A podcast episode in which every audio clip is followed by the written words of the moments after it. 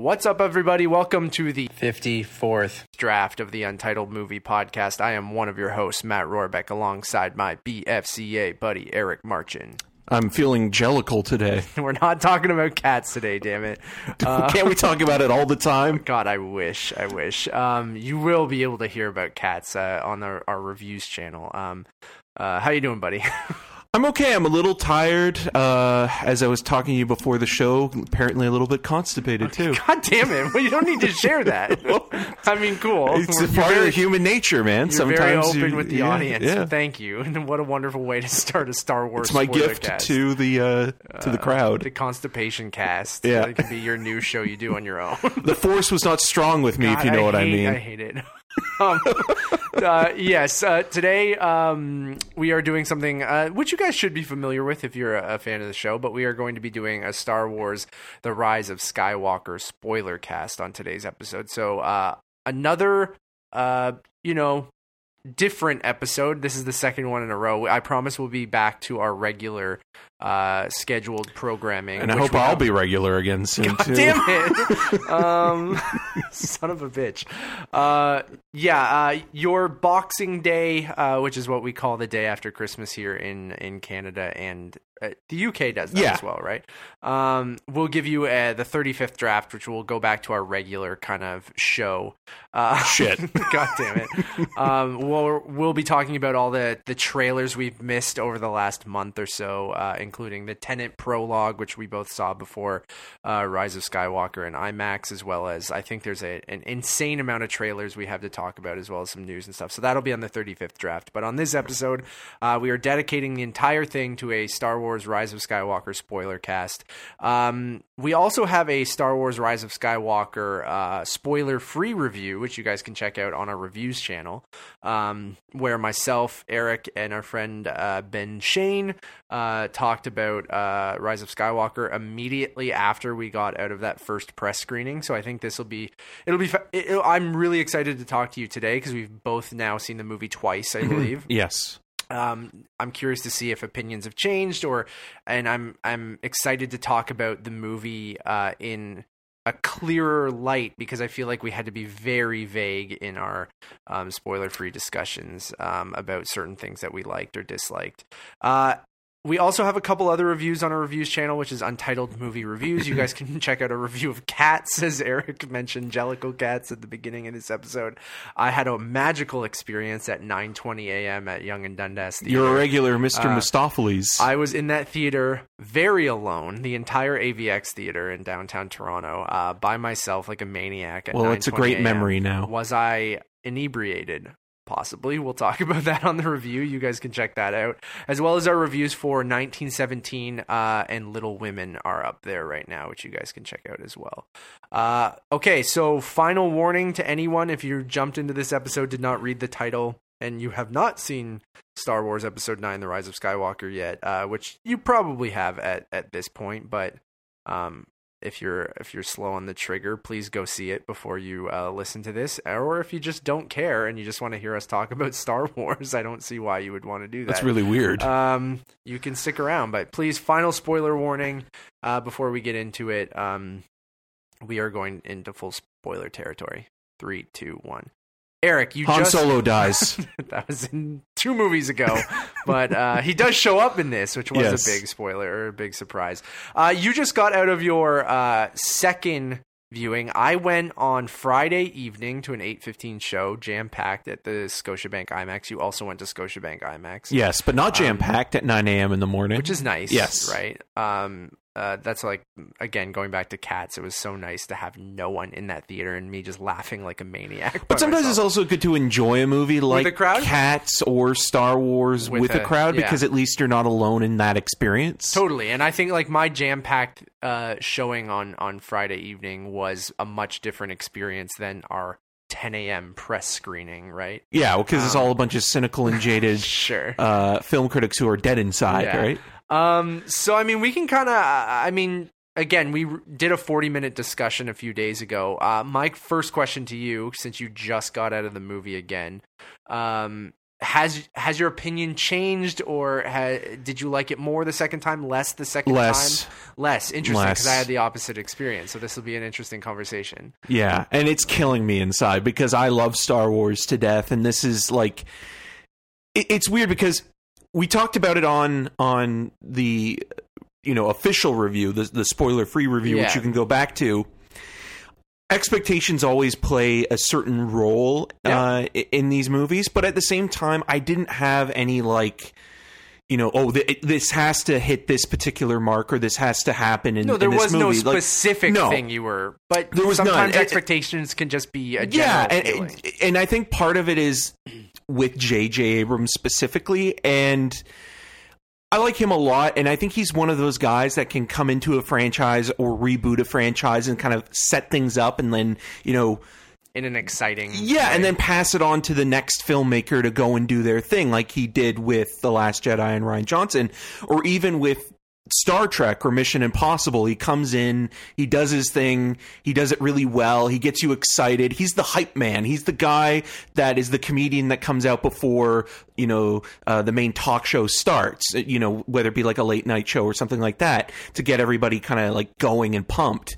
And then when it comes to Star Trek Into Darkness and and and Rise of Skywalker, there's something where it's like he just kind of feels like he's running on empty a little bit and I feel that like the darkness of both of those films thematically way down the fun side of Abrams. Abrams is the fun dad. You know, Right. you need somebody like a serious dad to come in or mom to And do come in more and, emotional and- moments and things. yeah, like that. and, and and sort of land the ship and land the Falcon and and I think one of the biggest problems I had with this movie is how Palpatine is just introduced. I agree with you He's just yeah. thrown into the mix where I think he should have been maybe hinted at a little bit more I either totally in agree.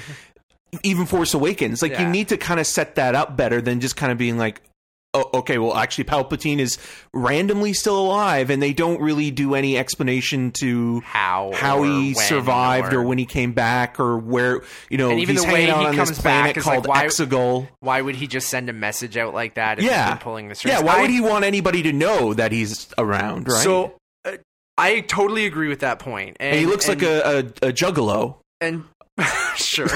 um, before we get into everything, I, I saw it again. I actually had the opposite effect where I enjoyed the movie even more on a second rewatch. I do not think it's perfect. I still believe it is the weakest out of the three sequel trilogy films. Um, I still just unabashedly really. Um, I would get close to loved the movie the second time around, and I, those problems I had that first time, I kind of just let wash away and just and I hate to I don't think it makes for a good movie if you just say I took the movie for what it was or what it could be.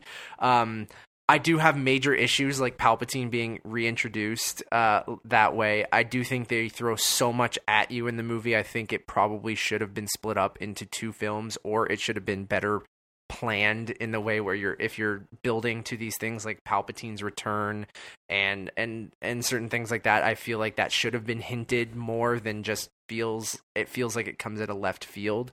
Um, but for me, I really I don't know. I just I, the movie landed with me on the second rewatch more so than the first time, and I just really liked uh, Ben Solo's redemption. I really liked. Uh, uh, Rey and Kylo's kind of arcs that I, I saw continue throughout all three films. Um, I feel like that last act, um, um, I really love the the action in the air with the dog fighting. I love the stuff in the in I guess again sort of throne room style scene in a very very different way. Um, I, I don't know, and I really love that character dynamic between that group that gets back together from Force Awakens, and, and you finally have Poe and Finn and Rey all together, and I just love their chemistry, and I loved seeing that play out. I, I, I continuously laughed a lot more in this film than I did in something like Last Jedi, where I felt like some of the humor didn't land. Although I think Last Jedi is a much better movie and doing more interesting things, I ultimately feel and wish that maybe again, you said your biggest problem JJ doesn't know how to stick the landing. I would have been more interested also though if JJ maybe did all of them or Rian did all of them and had one filmmaker and one person kind of have that thread throughout all of them because I feel like its biggest problem was that it's wrestling with um what Rian Johnson wanted to do with this franchise and wanted to bring it to new places and try something bring new. JJ bringing in Rian Yeah. Johnson, who is really, I think, the first quote unquote, you know,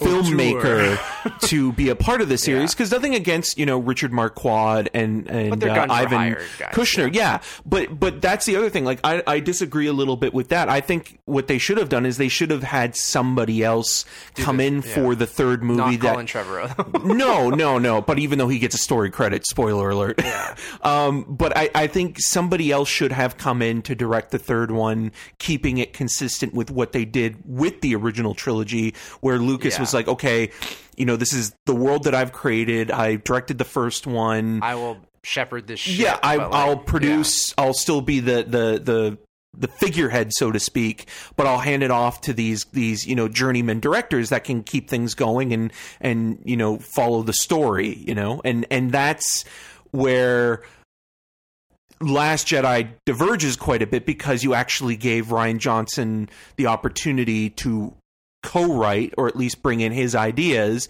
And so he's making the movie that he sees in his mind and maybe doesn't gel with you know what Lawrence Kasdan, Kathleen Kennedy Yeah. and Abrams have in mind. And so it kind of throws everything it throws the uh, the the force out of out of whack. Right, and while I think it's a great movie, I it's its own thing Yes. like it's it I feels almost like you could wished take that it- out of the the 3 Sky- and connect 1 and 3 together and that's why I'm excited for his trilogy. Is that if I he does do it Yeah, I know. still. But then what sucks about this is like, and what I said even when all the Last Jedi stuff was coming out, I feel like people are sensitive, uh, force sensitive to this stuff because it's dealing with these legacy characters and this history and these expectations people have for how these characters played out. And JJ is a little bit better at, not better, but he he does.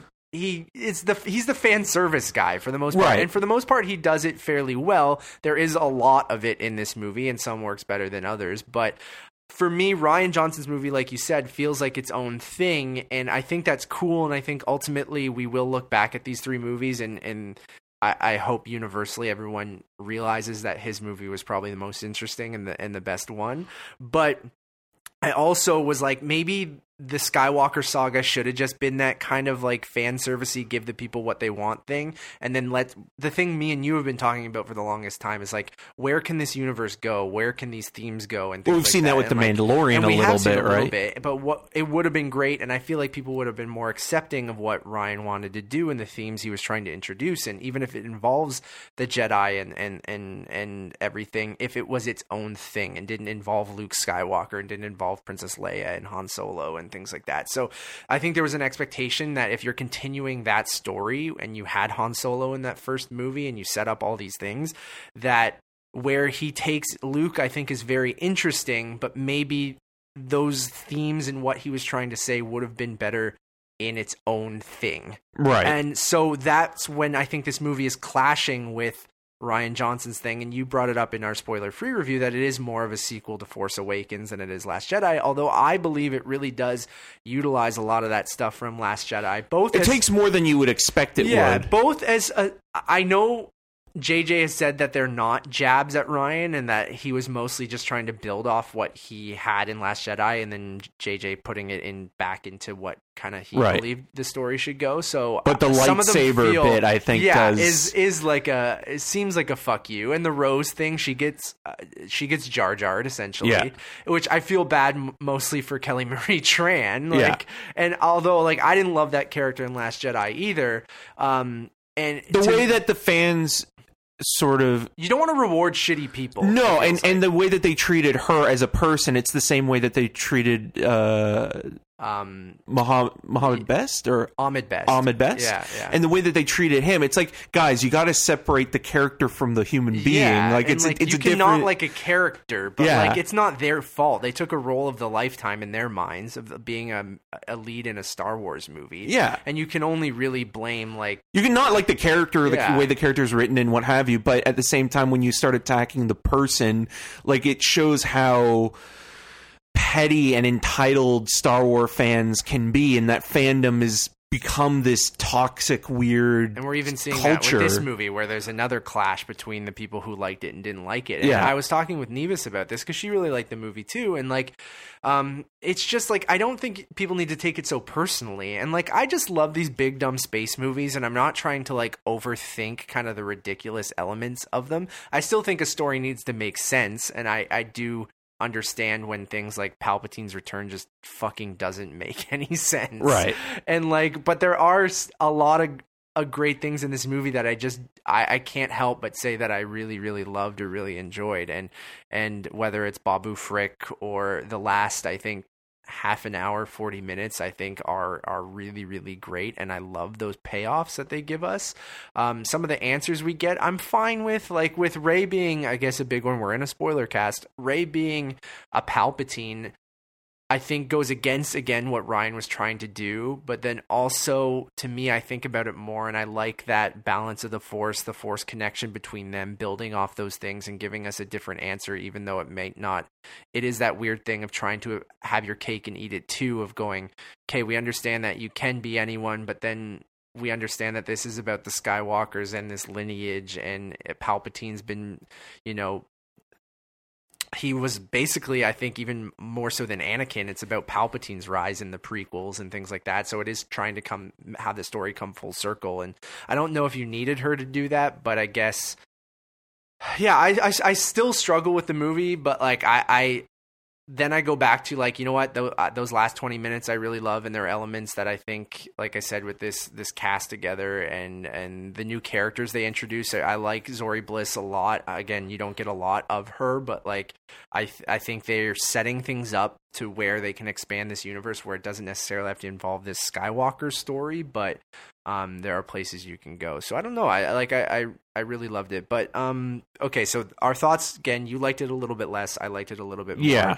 let's start from the beginning again with the crawl fucking like The dead speak. yeah. And it just kind of introduces palpatine. Yeah. and you're just like huh that's how they're gonna do that huh? And and even the way that you know like Kylo Ren um finds him with the MacGuffin uh, in the movie, the Sith the Wayfinder, Wayfinder, right? Um, it's just kind of like oh, they throw that at you, and you know, there's a lot of exposition in the first thirty minutes of the movie. Kind of, you know, getting you back in the headspace of the characters and where they kind of left off from Last Jedi, but at the same time, yeah, it just kind of like throws this curveball at you right away, saying, "Hey, Palpatine's been behind this all along. He's he created Snoke as, yeah, a, as a clone, and and he's been the one basically every voice in Kylo's head from the very beginning, right? right." And, it just kind of feels tacked on. it doesn't feel earned, and No. I totally, I'm totally on that. And but like, also the the again like i think just in terms of like a plot structure thing and what they're doing in ter- terms of getting you from a to b to c the other thing that bothers me a little bit at least watching it again is the wayfinder stuff like it, it just feels like it's this unnecessary plot like, device why that- would they have that? yeah, and then like getting the dagger involved as well, where it's like, okay, well, the dagger's going to lead to the other Wayfinder on the Death Star, and it's just really almost an excuse to bring us back to the you know Death the Star. ruins of the original uh, Star War trilogy, right? And sort Mm-hmm. of have a nostalgic moment, kind of, um, and also kind of revisit certain things that are you know echoed in Empire and Return of the Jedi specifically. Um, and it just, it, it just, it, it- There again, being two of them, I can agree with you there. like, Right. well, there's only two. One's on the Death Star, and one Kylo randomly found on. on yeah, and then it doesn't even matter like- really, anyways, because they have all the Yeah. information stored up in D-O, which is the new droid that they they bring in later on. Well, no. I Well, they have like the map, the, the the chart in the area where he is, and of, the, you the don't know how to information. get there until Rey is on Luke's X-wing, and Right. this is actually showing them the way. Right? Like D-O, the the stuff in there was like, well, they know that it's like. I don't think it was exactly telling you how to get there. It, was just that he D-O was storing that that ship was looking for the same wayfinder. Right, but it but it gave like actual information to Yeah. the location, right? Like it even sort of charted like the weather and and that kind of yeah, stuff. And it's, it's, just just like not the exact way. It's Yeah. the same stuff with Luke, though, of like tr- like the piece of the map that's missing to find Luke. Like he left his way, but one piece is in R two, and the rest yeah, is like and the dagger as well just reminded me of the dagger in Power Rangers that the Green Ranger had. Sure. It, it just it looks it, it's it looks so silly when you like they actually have lightsabers. You know what I mean? Like it's just like having like a sword and I don't know. I like that lore though. Like I don't mind that kind of stuff, but I agree with you that it needs to feel kind of earned and not just there as something that like I, I don't know. Like if you built up that this is the thing that they've been trying to find uh, or something for a while, but you're just dropped into it and Kylo finds one and then he immediately is at Snoke's thing. So it doesn't feel like this. And then there's just like there's only two. Why is there only two? Is because you start to see the writing and and you're seeing behind the curtain of being like, well, they need another one because Rey needs to go somewhere to try and find it. And you have this thing of it was what Luke was trying to find because he knew that the Emperor might still be out there, that the Sith were hiding somewhere, kind of thing. Right. And gives a, a purpose to what Luke was doing after the events of the original trilogy too. And I, I mean, I don't mind. Again, I just I go back to it needs to feel earned, and I'm with you that that stuff doesn't feel earned. A, a, a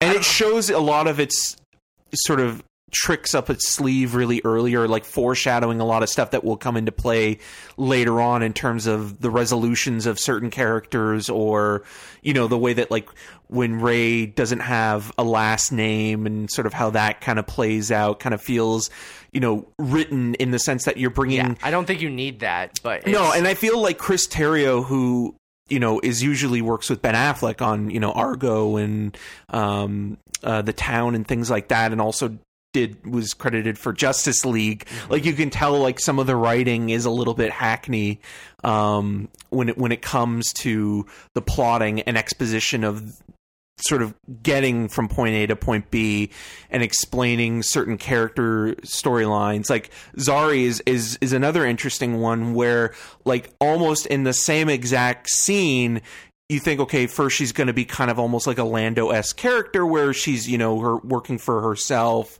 She's kind of an outlaw and she you know sees an opportunity to turn in Rey and Poe and Finn. And then immediately turns. and then it just like just And on a dime, and, and it then- and then all of a sudden she becomes like a good like a complete good guy. So it's like it just it's so it's so strange that that that character shift. Like it doesn't feel her giving that medallion that you can Yeah. magically land on any ship and stuff like that, where she's like, ah, "This is my ticket out of here," and then ten seconds later she just gives it to Poe. I um the change of heart just doesn't again, work. I, I think I'm like with you on most of these things, and then it just goes back to how much I wish that they just had a little bit more time to flesh some of this stuff out because I think there are cool elements there. And She I looks like the Rocketeer. Yeah, and I, I there are really cool things there that I I think that if you would have fleshed them out a little bit more, but everything in this movie moves so quickly, and you don't really have time to either one explain why people are doing things or things are happening.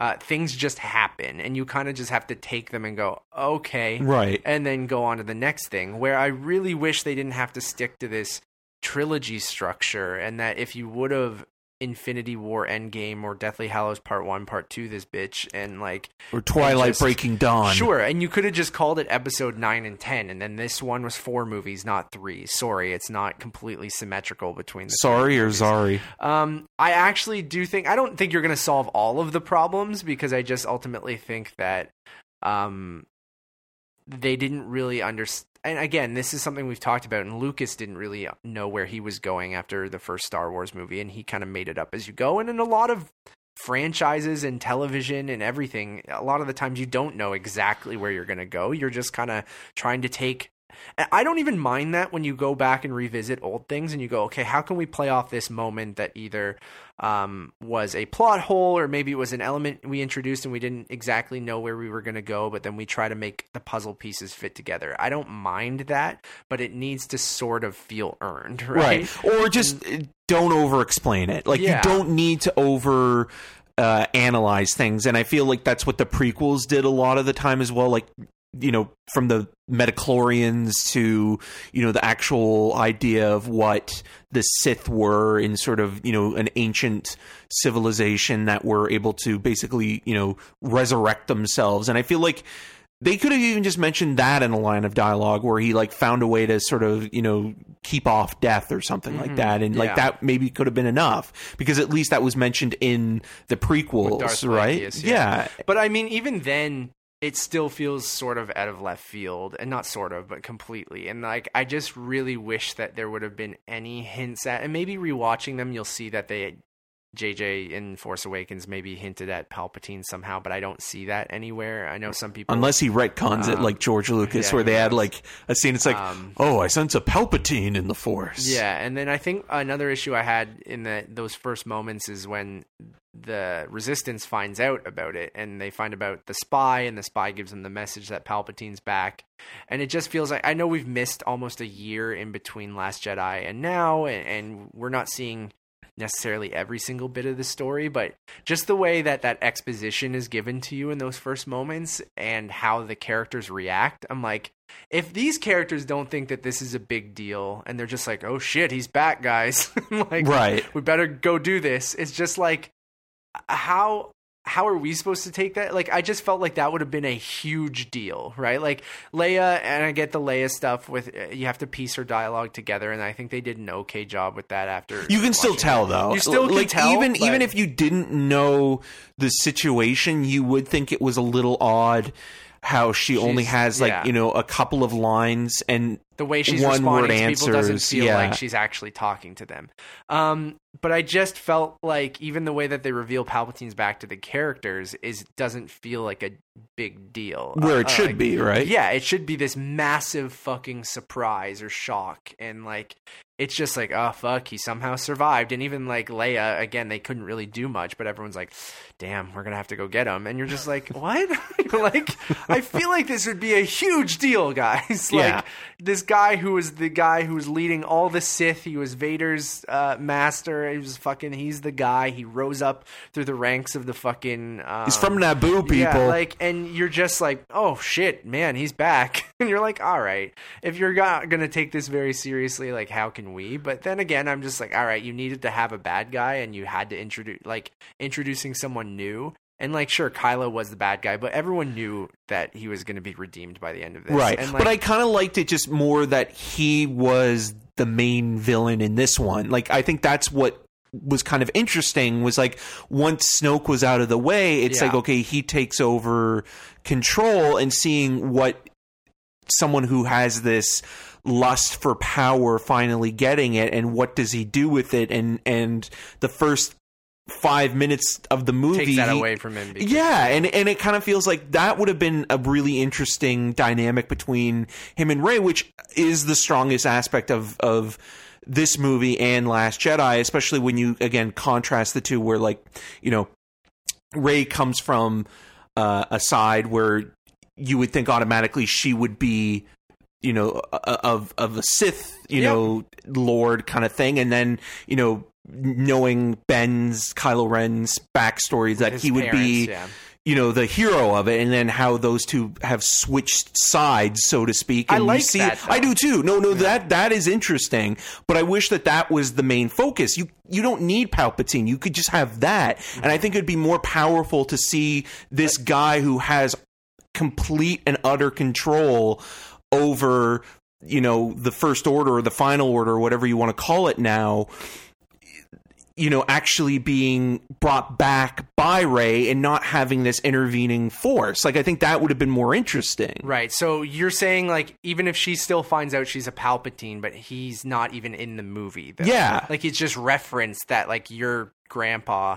was this evil yeah fucking your grandfather fucked yeah yeah he sure did late into his life um yeah I, i'm kind of with you but then i just don't know what that ultimate I don't either, and, and I and I can't I can't like, Like- say like oh this is how you would fix it and do this. because this. then you Like, have essentially just sort of have the uh, return of the jedi thing i guess again yeah, but, but- it would be interesting because you're cutting out the middleman. Right. If you just have him and her and she has to win him back without having this big thing to Yeah. do, right? Like that's almost kind of maybe more interesting of like because Palpatine just feels like he like he just gets in the way of the dynamic between Rey and Ry- and Reylo, Yeah. or as as they're called Yeah, now. Um, but like that stuff is is is interesting, and also because the performances are good. And and another thing that you mentioned that I want to touch on um, is.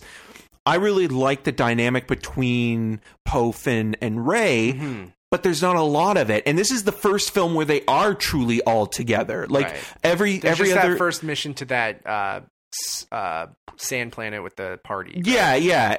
Where the past two films, yeah, it's been either Finn and Poe or Finn and Rey. Finn and Rey, and now seeing them all together for the first time, and when you see Isaac interacting with Ridley, like Mm-hmm. I really like that dynamic. It reminds you basically of what Han Solo and and and Princess Leia were like Yeah. in the original films. That kind of like you know quick back and forth and stuff like that, and like you know Finn kind of being the middleman in that situation, but. Watching them together, like there's this strong element of like I, I kind of wish, wish that maybe that. That had started off because that's what A New Hope did, right? A New Hope brought them all together, and by the end of the movie, they, to were this separate unit, yeah. right? And yeah, they were separated after the Battle of Hoth in Empire Strikes Back, but they came back together again, and and you know with Return, Sort of. They were all kind of split off, but the same way Rey has to one halfway through the movie go off on her own again Right. as well, right? Like Luke goes off on his own, and then you have Han and Leia are even kind of separated on Endor for a bit of it Right. too, right? So you do have them all separated again, which uh, is but I felt that there was more time spent with them together. together as a trio at least. Yeah, and I, I mean, again, that's what I go back of. Uh, I wish we had two, two and a half hour movies to kind of spread this out a little bit because you could have had this whole movie them together, right? Yeah. and then the payoff at the end of this movie could have been maybe the return of Palpatine or like your whole thing. I don't know what that. Again, better writers than I could have come up with this, and I'm not saying. I just wish that we didn't have to go. Well, we had to end it with this. You could have easily, while you're conceiving this movie, go. You know what? There's so much we have to cover in this last movie that we have to break it up into two parts. And you're not going to call it 9.5 or whatever. Like do you nine and 10, nine round out and round it with 10 movies. Yeah. and like you could have I, I think then you could have done a really fun movie um uh, to counterbalance Last Jedi, a more serious tone and changing things up, and and this movie could have been bring the team together. There's these things out there. Maybe it's these wayfinders that is the MacGuffin in in this movie, and like you could have fleshed that out. That there one of them out there that Kylo is all trying to get, but Rey is also trying to get because it's what Luke had was looking for. But and Kylo finds out about it, and it, and they're like, there's this weird message that is coming from these things that were out there. We don't know who it's from, and like maybe the audience knows, okay, it's Palpatine or something like that. But Right. like, um. And then you could have had the showdown between Kylo and, and Rey for these Wayfinders or something like that. And then the reveal at the very end of the movie is maybe Kylo uh, wins at the end of it and gets the Wayfinder and finds out about the Emperor or something like that. I don't know if that's Right. a perfect movie. Or he but, like, hears the siren voice and goes into the unknown. yeah, so like I don't know. The the more I think about it, and then you could have had the movie played out pretty similar and just like flesh these things out a little bit more and give us more character moments. Well, same thing with us some, Lando, like- right? Lando's like, just kind yeah, of like there, shoehorned right? into it, and And, and, again, you could have had way more great moments with Poe and Zorii Bliss. Like I loved their chemistry and their history, and I'm sure they'll explore that whether it's in comics or a Disney Plus show or something like that. I don't think we're right? finished. Spice Runners, I, yeah, I don't think we're finished with these characters. Um, Right. Well, the Uh, other ones that I thought of that, like, there's a bit at the end after you know the day is saved, uh, the universe is brought back to a, a balance where Lando is talking to Naomi Yeah. Ackie's character, and it's a very weird moment where it's like, let's find, Find- out. It And almost sounds like he's hitting on her. well, that's what the uh, yeah other people have said too. And you're Um, like, is he is,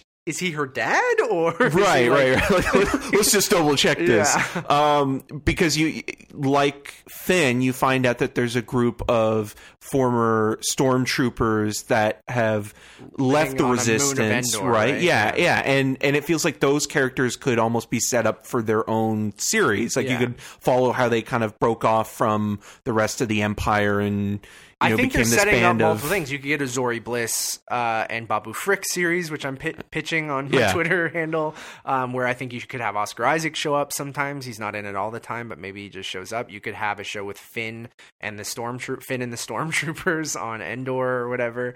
Um, I think you could even continue, uh, like again, when they say the end of the Skywalker saga, I guess it's hard to do. Rey is a with- moisture farmer. with well doing anything with rey i think we will get but i don't think we're going to get that in a film or even a television show i think that'll be more novels or or comic books for like smaller or they'll wait for like ten that. years and yeah then they they'll, will we're getting that Yeah. We're 100% 10 to 20 years from now They'll do the same thing that they did back. with- yeah, yes, with- everyone's coming back Uh, that's with the original trilogy. that's a given. Yeah. I mean, this isn't the end of this story. Even her, we're jumping around a lot. Sorry, guys, but you probably enjoy this because you.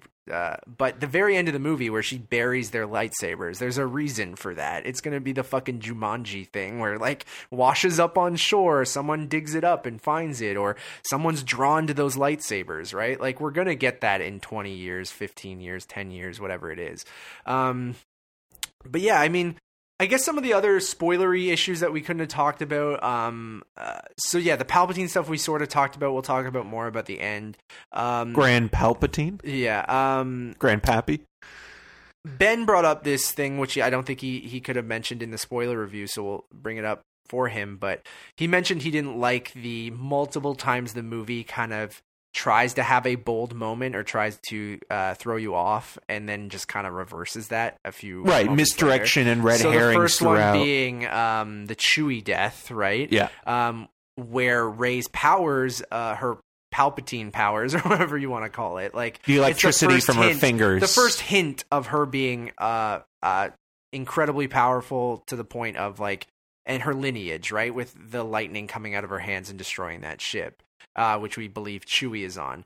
Not that I wish death upon Chewbacca, but I think it would have been interesting. you hated they- him ever since you first saw Chewie, him. but Yeah. like I would have I was like, "Oh fuck." Like if they commit to that, that's horrible for Rey. Like that's That's like, something that she has to live with, Yeah, right? Like the way that that Kylo Ren is living with what he did to yeah. Han Solo, right? Yeah, and I think that would have been really interesting, but they backtrack on it, right? Right. And then another moment being, uh, I'm trying to think of the other ones. Well, Rey stabbing Kylo, which And then healing and him. healing him, which again, foreshadowing both earlier in the movie with the serpent and even in last week's Mandalorian episode with Baby Yoda, showing that there are Force users who can heal people.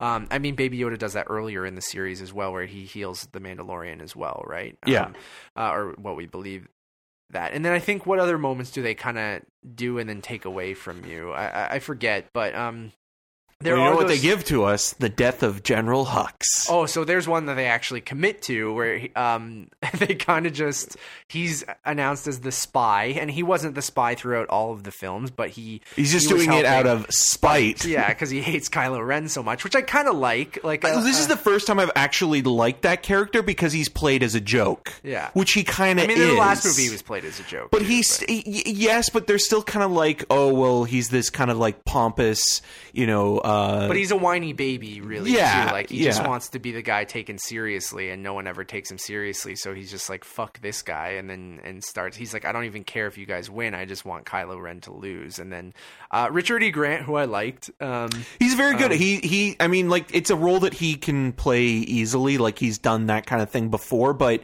he reminded me a lot of Peter Cushing, um, Yeah. just in his kind of approach and how.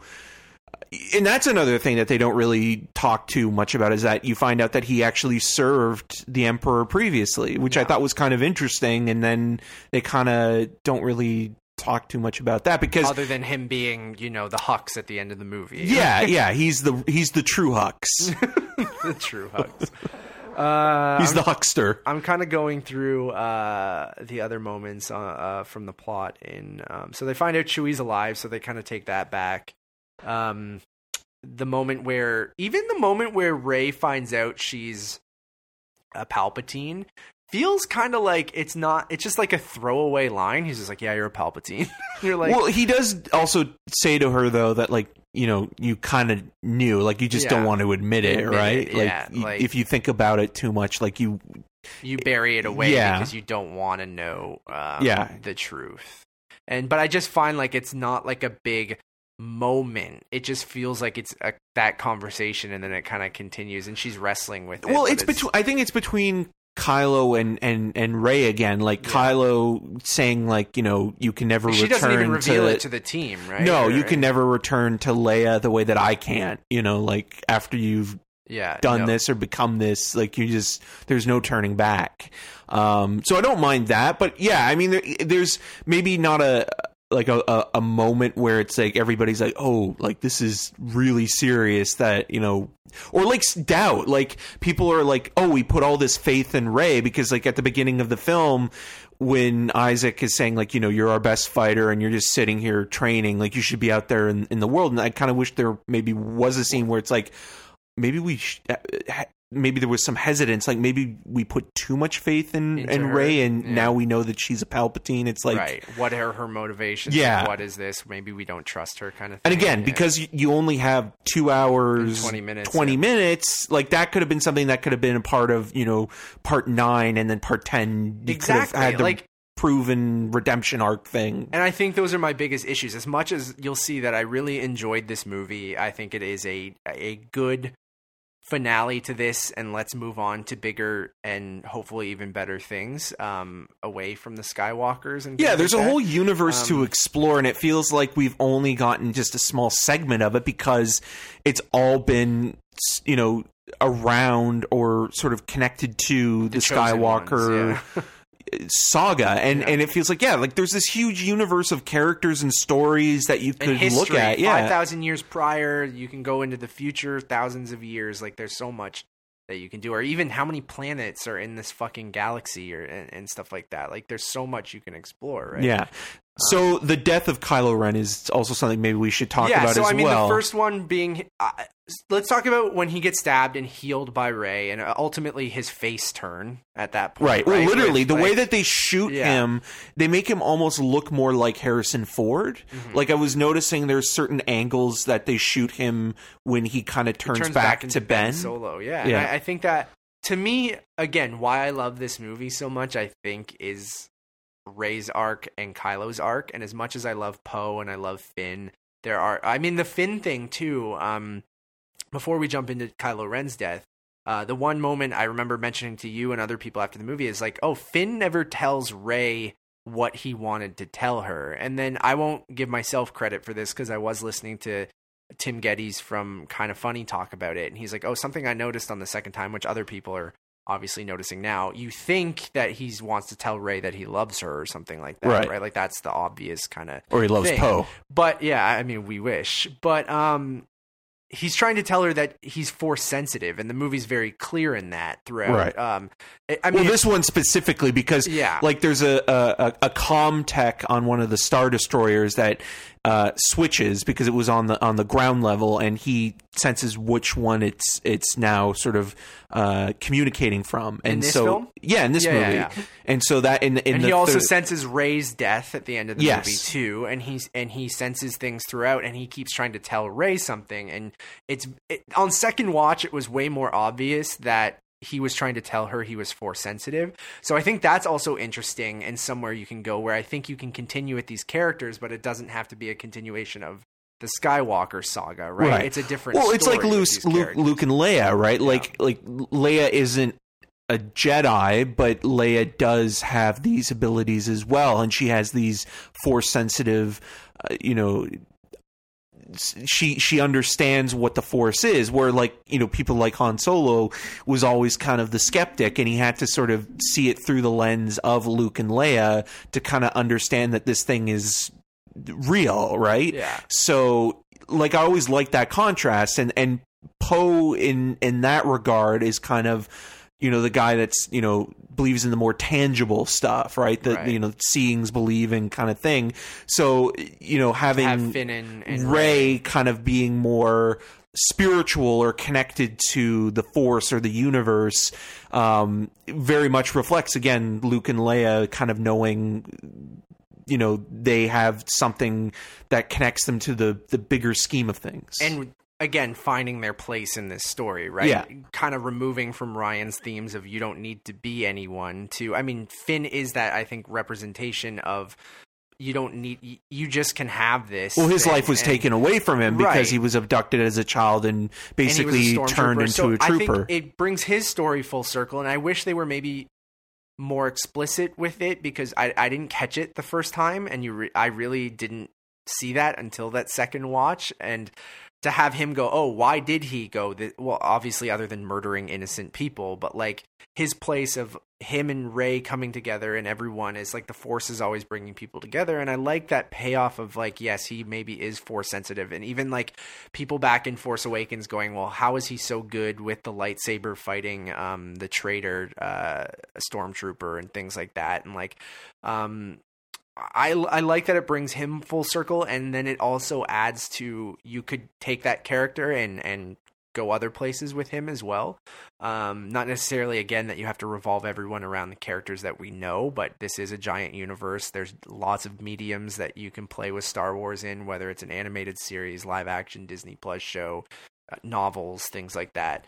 Um so I thought that was really cool, which I didn't notice until second watch. Although, like, I don't think they make it super, super obvious, and Right. that does feel like a plot thread that's left un because he never gets to tell Rey that. So well, I, I also think up? it's basically saying that like you know even though there right now there's only one Jedi left, it doesn't mean that exactly the Force is completely gone. That the Force can be in anyone from any walk of life, right? And that is continuing the themes that Rian brought up in Last Jedi. And Right. Before we get to Kylo's death, then do you really C three. We should also mention Oh, the C three PO thing yeah. because that's also Oh, another that's misdirection, right? That's the misdirection Where too, it's like, okay, you know, they need to get this information um, from his head. from his head that he can't translate because it goes against his protocol that he can't read uh, Sith uh, writing on Out this loud, dagger. Yeah. and so they bring in Babu uh, Frick. Frick on the planet uh, Kijimi, not to be Hideo confused with Kojima. or Kijiji, the Okay, uh, sure that too. The trade trading and buying website. Um, and so basically, to do this, they have to erase his whole memory. And he has this line that's it's, it's basically a throwaway line. It's saying like you know maybe R 2s backed up his memory, but you know R 2s unreliable when it comes to that stuff.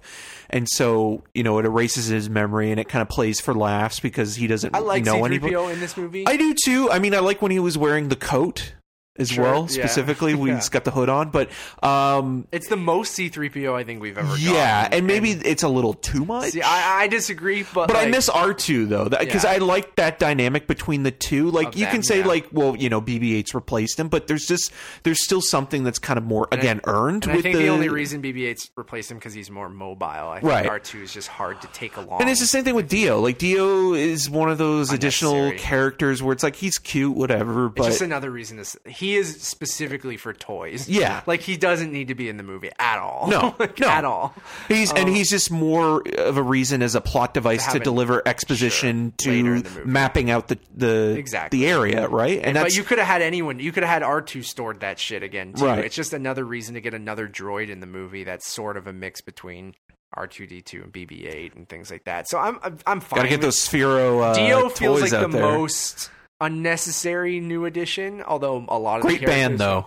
Yeah, sure, yeah. And J.J. Abrams voices him, and um, uh, so yeah, the C-3PO thing. I, w- I just wish they would have committed to, you know, one of those things at least. Like these are your legacy characters that you probably aren't going to be revisiting anymore. Like I, I just didn't have that emotional gut punch from. I wish you would have.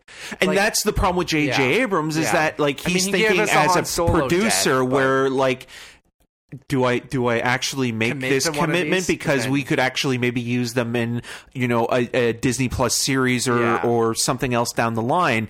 And if it was somebody that was you know a Rian Johnson or a filmmaker that they brought in who didn't have that connection or said okay well this is actually going to help serve the story and not you know frustrate people watching it then i think that would have done something more. And it, all those kind of fake outs reminded me a lot of the lord of the rings movies where you always had like a character dying and then coming, back. back, yeah. speaking of which dominic monaghan being in Another Lord unnecessary yeah yeah but i mean that's more so just a, a you I know wanted to be jj in a Star abrams Wars is movie, putting yeah. i mean it's it's with keri russell as well i mean keri russell was in felicity so it's I like think there's more potential for her to maybe do more. Oh yeah, I feel bad saying this, but Dominic Monaghan is not a very good actor. I like him as Charlie. He's fine as Charlie, but Yeah. he served his purpose in the Sure. three seasons he was in. Yeah. He kind of got obnoxious after a while. But I know why Abrams put him or Greg Grunberg in Yeah. these movies is because they're they're friends And I'm sure they came to him and said, "I will work for scale. Yeah. I just want to be in the movie. just movie. throw me in that movie. Yeah. Um, where Keri Russell is an actual actor. Yeah, So sure. you know,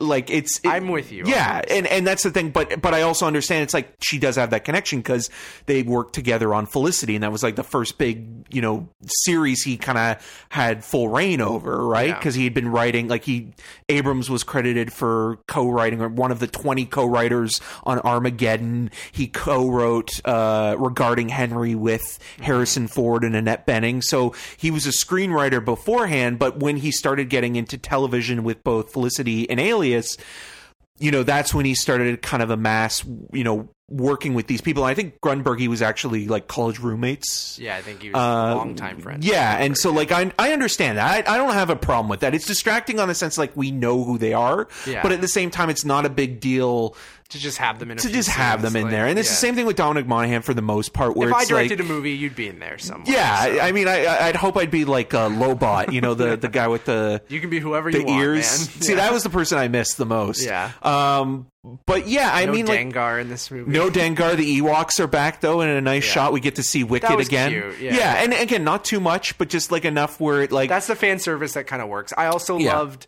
So again, we wouldn't have gotten this Chewie payoff if he would have died. Even though I wish they sort of committed to him dying, just because like Han's gone. Where does Chewie have to go after this? he only really has Lando Like, left. Yeah, and like you and again, I don't think you needed to have it, but then I do really genuinely love the moment we're skipping all over the place. We'll get to Kylo and and and Rey in a second, but when Chewie gets the medal from that Leia had, which is like. Why would she just die with that and have it on her to be like to give to Chewie? But like at that moment, maybe it's like, oh, I'm waiting till we win again, and then I, I, I, I Chewie deserves this. I like that moment because there's that meme that like everyone got a medal, but Chewie doesn't get one at the end of New Hope for some reason. now they're So, all like, dead, and I have the medal at yeah, last. like it's it's heartbreaking, but it's kind of sweet. So I like that fan servicey moment as well.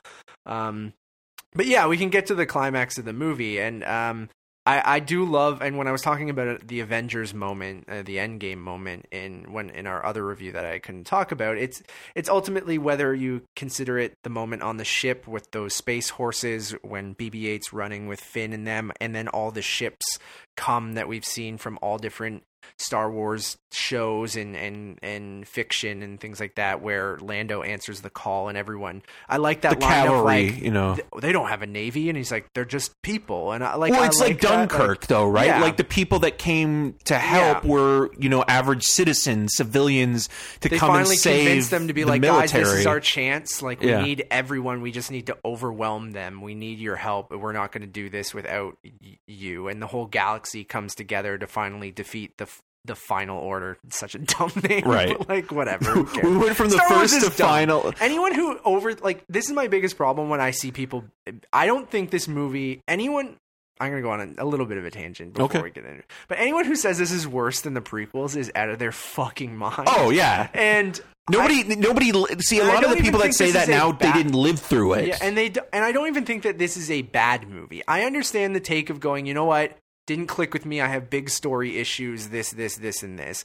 But like, I also go back to. I, I hope people see the other side of it. I'm someone who loves the Last Jedi. I also love this movie. I just kind of love Star Wars. I gave Solo four stars on Letterboxd. Jesus. Like, I just enjoy these big, dumb, silly space movies, Nothing wrong and with I that. feel like you can't take them too seriously. No. Like, and I do think that there needs to be logic, and, and I can understand where if you don't un- understand some of the characters' motivations or decisions or big plot holes, where you can't just go forget everything you know every two seconds. And uh, but also you're like, I don't know how things work in this universe completely. Like it is kind of like you can make shit up on the go, and you kind of just go, well, they're in some fucking crazy like space universe. Like who who cares? Right. ultimately. And I don't think that makes for great cinema uh, from Martin Scorsese. um, Well, I, I, I think Scorsese would give the original movies the pass at Sure. least, and I mean he is good friends with Lucas. Maybe not so much the franchise filmmaking, I understand Yeah. it. But like, I just, to me, it's like I don't. I try to. I loved Last Jedi. I loved that it was trying to do something more, but I'm also okay if my Star Wars movies are just kind of like, you know what, these are dumb. This is fun. And I don't mind that. Here's either. some I just wish that this one specifically.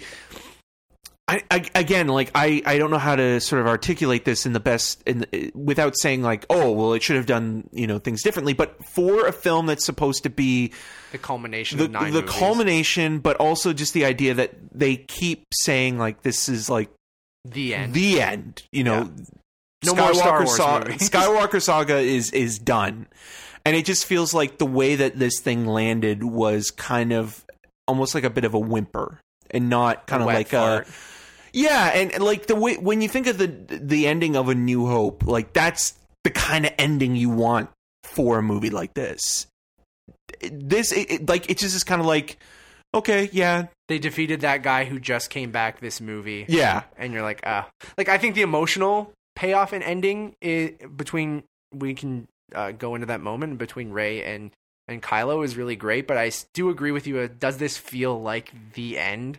And you're like when you defeat this guy, it's not definitive Just- in any way. yeah, I and I don't disagree with you on that part. But then to me it's like I go back to the characters that I really did love over these 3 movies and like I really love that the prophecy of the chosen one finally kind of it seems like comes to fruition because you needed everything that came before it to lead to this moment whether it's uh, thinking Anakin was the chosen one and he sort of is because it's his uh, grandson who ultimately works with Palpatine's granddaughter to kind of have this balance of the Force to overcome this. Well, it rights the wrong, right? Yeah, and I I do really love those themes in that it finally does come together and feels like it doesn't feel like a definitive end, but it does feel like the culmination of nine movies to me and that this lineage and ultimately I think you had to go back to it going about who you are in this in this very specific Skywalker slash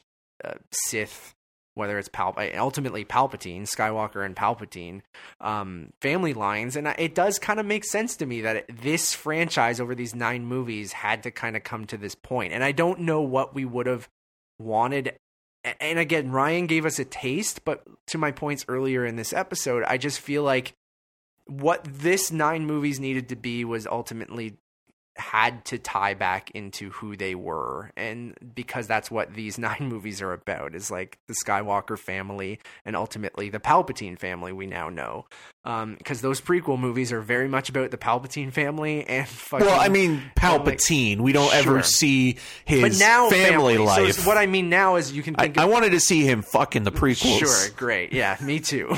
I mean, the Clone Wars, again, I'm going back, and these are all canon, and this is another thing where I've gone back and watched a lot of the animated Clone Wars series, and I know it's not for everyone. An animated television show for ultimately who that was for kids or marketed towards kids isn't going to be for everyone, but I feel like it does right the wrongs a little bit of the prequels where it does flesh out both Anakin, it fleshes out Palpatine, it fleshes out a lot of those prequel characters that, and like Ahsoka's whole arc, which I, we'll get to those moments in, in a bit with all the Jedi coming back, I think is really cool.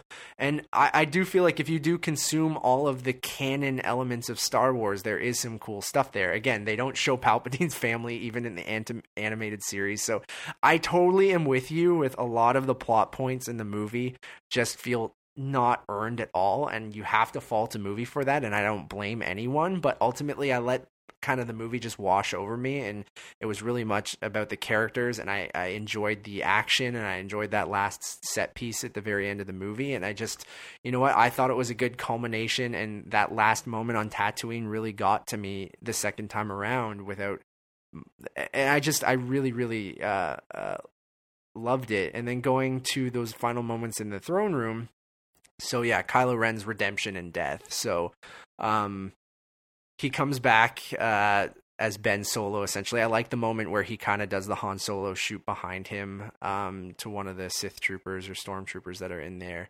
And then there's the battle between the Knights of Ren, which we haven't really talked about. They, The Knights um, of Ren are terrible. just- like they are just useless. They should have. They could have been cool. Again, we They look like a what, Slipknot or uh, Gwar esque band. I don't mind it because they they're imitating Kylo's costume and stuff like that. They're all within. You can see that uniformity between them. I just again, another thing that And doesn't really they're dispatched like, so Yeah, easily. And then another thing that just doesn't feel. Imagine if they were throughout all of these movies. And Well, they are talked be- about Yeah, in, know, in The Force Awakens by Max von Sydow, and like the way that he kind of talks about them, it's like this mythical group, right? And it sounds really cool. And then when you see them, it's kind of like, we get that brief Oh. shot in Force Awakens with the when the Jedi temple that Luke is um, teaching his Padawan at and stuff is burned down by the Knights of Ren when Ben ultimately uh, turns Uh, to the dark side. turns to the dark side and commits mass murder, basically like a shooting, a mass shooting. Well, it's Anakin all over again, yeah, right? Again, yeah, and I, but I feel like if we would have gotten the Knights of Ren, this is why I feel like this trilogy just feels a little disjointed. And as much as I love it when you look at it all together, Rian's movie just feels like an outlier, is because it didn't. Con- Ryan went, you know what? Forget everything you know. Forget the past. I'm doing my own thing. But he did And more then- character work. and that's, what I mean. the thing the movie, that this I movie like. is missing Yeah. that stuff. And even, but even if the Knights of Ren were consistently throughout these and shown to be cool or shown to be a huge threat or shown to be whatever, then this payoff would have been awesome to see Ben Solo now have to take on his his guys, right? I like when he does the kind of like yeah, like I'm it looked. It kind of reminded me of uh, Mandy Patinkin in The Princess Bride Okay, yeah. a little bit. I'll, I'll I'll buy that. But I like that moment though, and the oh, another the force connection between Rey and Kylo. There, that, oh, Solo really- too, as well. When he does the kind of like Yeah, it's a Han Solo Endor, thing, right? right? Like So- I kind of like that. yeah. And um, there was a really cool sequence we didn't talk about either. Um, that kind of continues the themes from Last Jedi with the Force connection between Kylo and Rey. Um, they actually have like a lightsaber fight or a, a when she is on the uh, on his uh, Star Destroyer, and then like, yeah, Kijimi. yeah. Um, and it, they actually fight, and you're seeing elements from both inside um, Kylo's uh, quarters and the stuff on Kijimi. Um, and they have a fight, and you're seeing like uh, fruit spilt, and it spills inside the thing. I thought it was a really kind of cool sequence. And, That is one of the Um, better set pieces. That's the one that you kind of remember the most. And again, that's the thing I, you know, bringing in from the Last Jedi specifically that it's it's it's utilizing to its full potential, and it feels like okay, this shared tether that these two have, this connection that they have, is deepened because they're so powerful and their lineages are so strong that they're able to have that force sensitive connection and you see it in in those scenes right because it it's basically like they can basically sort of walk an interdimensional Yeah. uh space and and the way that it's shot and edited and it, it's kind of interesting and and I think Dan uh Mindel's cinematography really works there because it's framed and composed in an interesting way where you see certain angles where whose bo- perspective it's from. yeah, and how almost both of the sets are kind of bleeding together at times. Yeah, I um I really love that moment, and I do think that payoff later in the movie is is quite good. Like when we're talking about everything needs to kind of you know referenced earlier in the film and needs to have a payoff at the end, which I usually hate in screenplays too, because I'm like, don't your audience is smart enough to get this shit. You don't need to fucking ham fist it down their throats. Um, but I like the moment where she does pass Ben, um, Anakin and, and Luke's well, Anakin's saber to him, and then uh, the payoff where uh, we didn't talk about Luke and Leia, uh, Leia training to be a Jedi. That's kind of so, somewhat retconned, but again, we have forty years of history we're missing in between. Right. Um, and to me, that almost feels like, hey, look, we we have the de aging technology that we can I play around with. good. I, I mean, it looks fine because it's it's mostly lit in the dark. which is smart. Yeah. uh, very smart. But I thought they both looked kind of. Luke looks a little bit better than Leia. Sure, they just can't nail the Leia CG yet. Yeah. even in uh, Rogue One at the end. But I like that, and I like that it showed that she was training to be a Jedi. Because I, I did, I remember reading in things that the payoff in this movie was like if if, if um, Carrie Fisher was still alive and she was in good health, that she was going to use a lightsaber in this movie, and like, uh, and that was going to be a reveal that she was training to be a Jedi and things like that too, right? Um, which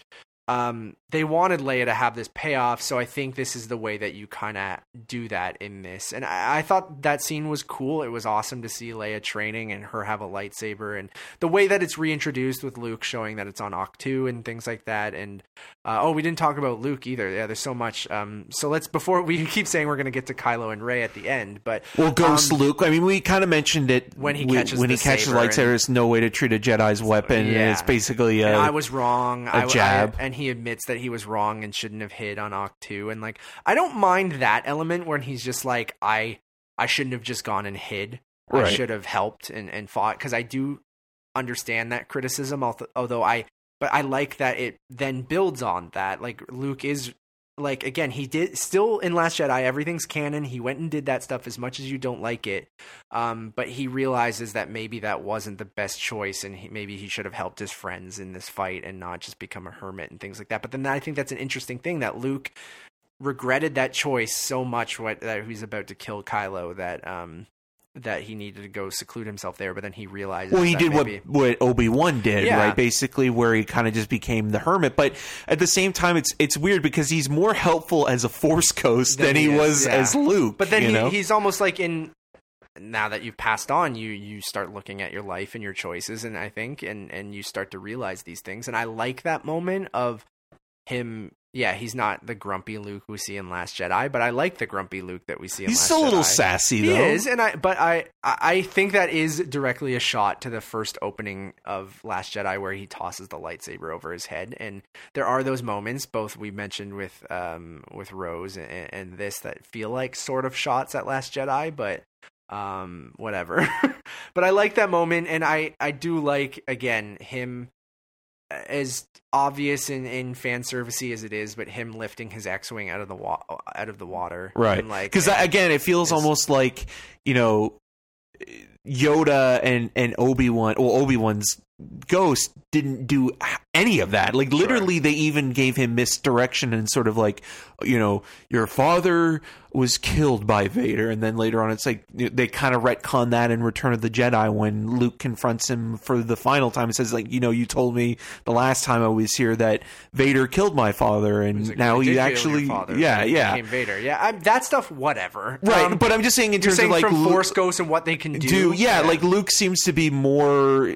He, he's intervening more than I think that they My probably are supposed. Is that he's supposed to supposed to be one of the most powerful Jedi of all time. But he's dead right? now. So it doesn't matter. He, has no dog in people, the fight. But the only two people we've seen actually affect things in the real world are Yoda and Luke. Right. So maybe they're the only ones that can really. But then you would have thought maybe Anakin would have that too, right? Like, yeah, like where's Anakin at at this point? Um, where's Hayden Christensen? But I think you're also the one who has to be connected with that person, right? Like I don't think Rey would ever see Anakin because she has no fucking connection to him, and who knows if Anakin how many times he showed up with with Luke over the 40 years, right? Like there's still a big gap that we don't really necessarily know. Maybe Luke's talking to Anakin and Yoda non well he in Last Jedi, he says, "I haven't used the Force in a very long time." And when right. he finally sees Yoda, he says, "I haven't seen you in a very long time, Master," because he hasn't been connected with the Force. But I like that moment on Ahch-To of her going back and her wanting to do the same thing Luke did, and he goes, "Listen, no, you need to go with your friends and, and help them, and, and this is your place." And and like I kind of I don't mind that moment, and um, him again juxtaposing against when he was training with Yoda and couldn't lift the X-wing out of the water, and he's able to do that now that he's fucking a ghost. Yeah. Um. So, anyways, I like that, and uh, and just bringing back Luke's X-wing is dope, and and uh, and then it goes into that final battle, and uh, we already talked about everyone coming back, but then we get yeah the redemption of Kylo, which we were talking about, of Ben Solo coming back. He offs the Knights of Ren and basically easily. Um, but it's cool like again I, I i ultimately think you had to do this with this character and and i feel like the redemption was always going to happen. It was how they were going to do it. And I think ultimately we've talked about this in predictions and things like that. I'm like, if you're going to redeem that character, you have to kill him. Yeah. Like there's no way you can keep him alive. No. Like there's, he's done a lot of horrible shit.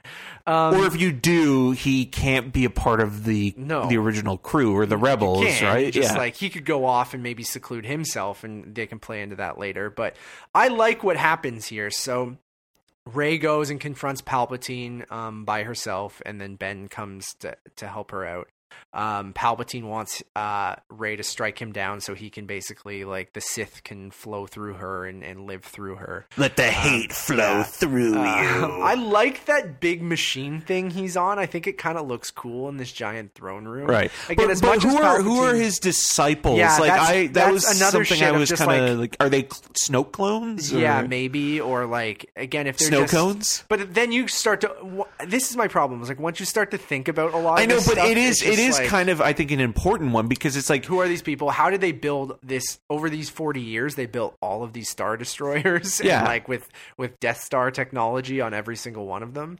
Um, and it, it- once you start to think about this stuff, and I I I totally get it. You're just kind of like, what? Like, who are these thousands of people who are in this room with her? It seems like uh, just Snow chanting cones. Snow, snow clones. Yeah. Um. So, anyways, uh, she confronts him. There's some cool moments back and forth. Uh, ultimately, she throws Ben or or force teleports his lightsaber to him. He comes to to help her out and strike down uh, Palpatine. He eliminates Ben. Uh, well, he also sucks their their Their their their, bond yeah. that they have has created a, a life force that actually revitalizes him, and he realizes that he can actually come Just- back yeah. as the true emperor and not be killed. And it's like, why didn't I think of that in the first place? Right. He didn't know that it could happen. But again, this stuff is sort of cool. I just wish it would just felt more earned. Yeah, That's all I. I'm not a big. like, I'm not a big fan of of the Emperor of in general? no, No. I just don't. And I, I- I think his performance is really campy and I, cheesy. I don't disagree with that either. Um, I feel like there could have been, again, I keep going back, there could have been a cool way to do this stuff. But if you look at my Star Wars rankings, which maybe we'll briefly touch on at the end of this, the movies with the Emperor in them are some of my lower of the Skywalker saga, right? Yeah. I think all three prequels is with all, he's in all of them. too much. Um, too much. Uh, Return of the Jedi, my least favorite of the. But he's used sparingly in that. I would say out of all of the Emperor movies, that's the one I like the most, just because it's like. same, but it's still on the lower end of yeah. of I still love Return of the Jedi. So do I, dude. But like again, I love. I've said this. Like, if you go to Rogue One and Solo, which are at the lower end of everything above the prequels, I mostly enjoy Right. or really enjoy. Um, the th- prequels are the, and I even find things in the prequels that I think are enjoyable, and I still rewatch them every time I go through the Star Wars movies because I do find that they are part of the story as much as they're not great. There are moments in there that are fun or cool. Um, in the world Or ironic. like yeah, or in Attack of the Clone sense, it's just so bad. It's kind of like what the how is this a real thing? Um, George Lucas is not a romance writer. no, and then and then we finally get the moment where uh, Rey has to strike down Palpatine, and she takes both Luke and Which Leia's again is mirroring Um, Return of the Jedi when he says, you know, he wants Luke to do the same thing to him so that he can take over. Palpatine's thing is just someone fucking murder me. yeah, Like, and so that I can possess yeah, the the body of this person. yeah.